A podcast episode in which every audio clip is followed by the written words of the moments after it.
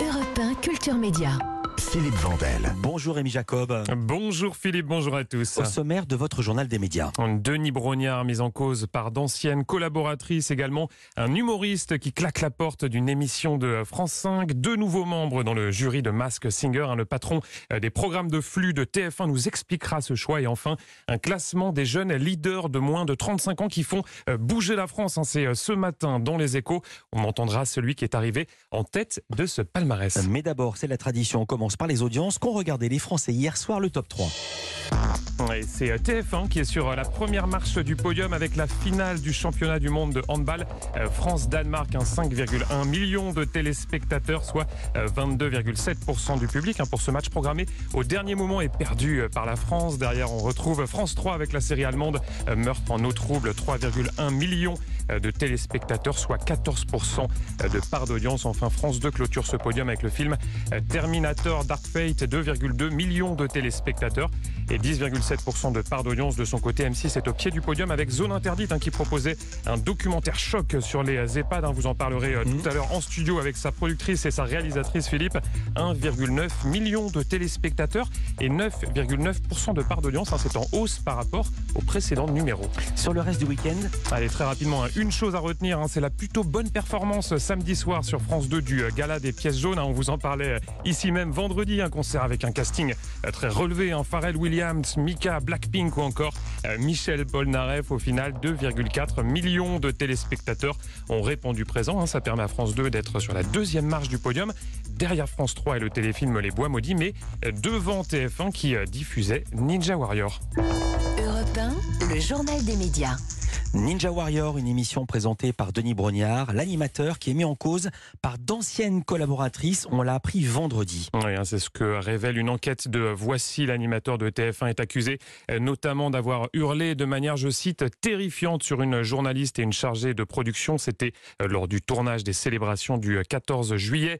L'ex-animatrice de Téléfoot, Charlotte Namura, explique également euh, que le présentateur lui aurait lancé des mots très violents. Hein. C'était pendant une coupure pub sur le plateau de l'émission le MAG de la Coupe du Monde en 2018. De son côté, Anne-Laure Bonnet, qui a co-présenté avec lui F1 à la une, évoque une collaboration difficile avec, dit-elle, un grand professionnel qui lui a beaucoup appris, mais qui pique des colères folles avec ses subordonnés. Et l'animateur a répondu à ces accusations. Interrogé par le magazine Voici, il a tenu à présenter ses excuses. Je suis très engagé, explique-t-il, perfectionniste.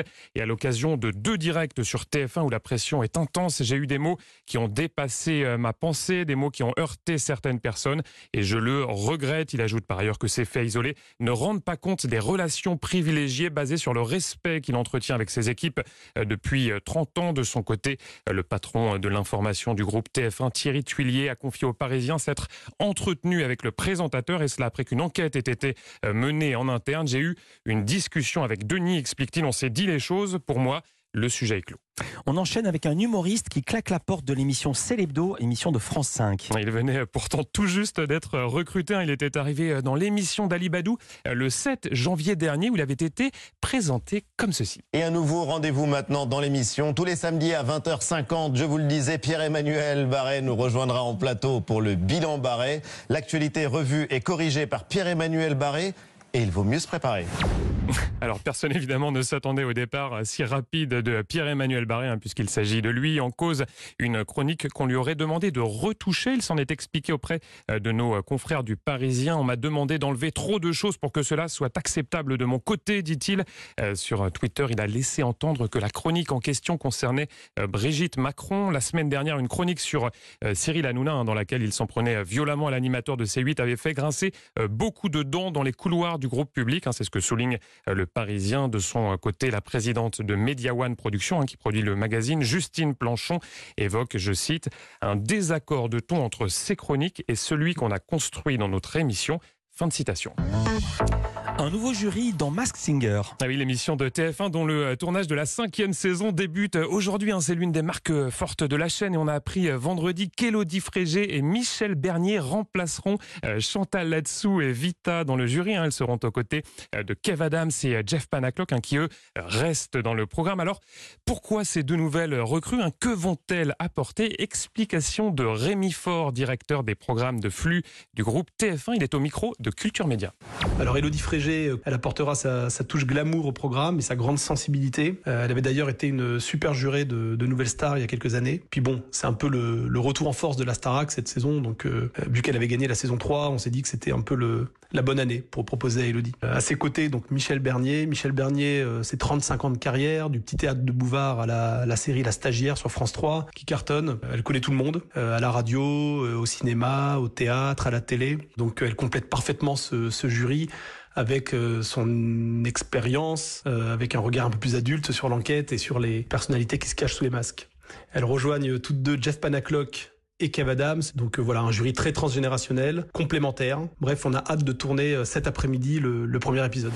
Rémi Faure, le directeur des programmes de flux du groupe TF1. On va partir aux États-Unis maintenant avec le site BuzzFeed qui va faire écrire certains de ses contenus par ChatGPT. Ah oui, un ChatGPT, vous savez, c'est cet outil euh, d'intelligence artificielle qui fait fureur en ce moment un petit peu partout dans le monde. Hein. Il permet de produire des contenus sur à peu près tous les sujets, de quoi donner des idées aux médias en ligne BuzzFeed hein, qui va désormais servir pour euh, produire des quiz personnalisés. Hein. C'est ce qu'a révélé euh, le Wall Street Journal, une annonce qui a fait immédiatement euh, bondir son cours en bourse, plus 120% tout de même en l'espace de quelques heures. C'est énorme, c'est plus que doublé. On termine avec un classement publié ce matin par les échos. Oui, hein, c'est dans les échos Start, hein, le cahier du journal Les échos destiné aux jeunes. C'est un classement qui a été réalisé par l'association Positive Planète, fondée par Jacques Attali. Alors concrètement, il met en lumière des leaders positifs de moins de 35 ans. C'était le critère pour figurer dans ce palmarès hein, qui consacre euh, des entrepreneurs, des influenceurs ou encore euh, des activistes hein, qui euh, tous proposent des solutions pour construire une société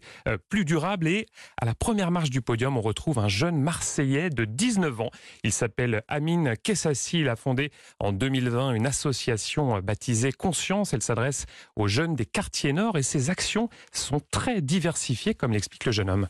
Concrètement, ce qu'on fait, c'est qu'on accompagne des jeunes sur l'insertion professionnelle où on organise euh, des ateliers CV, de motivation, où on les aide à les faire. Et puis après, on a tout un, tout un dispositif euh, social où là, on fait des colis alimentaires pour des familles dans les quartiers nord. Et puis, on a tout un tas d'actions tournées vers la citoyenneté, où par exemple, pendant la présidentielle, on a inscrit des jeunes sur les listes électorales. Et puis, le plus gros dispositif qu'on gère, euh, sur lequel on est beaucoup financé, c'est l'accompagnement des familles endeuillées, où malheureusement, Marseille est marqué par une actualité qui est triste parce que beaucoup de personnes perdent, perdent des enfants, perdent des proches dans des homicides. Donc on accompagne euh, ces familles pour, euh, pour qu'elles puissent euh, faire leur deuil dignement.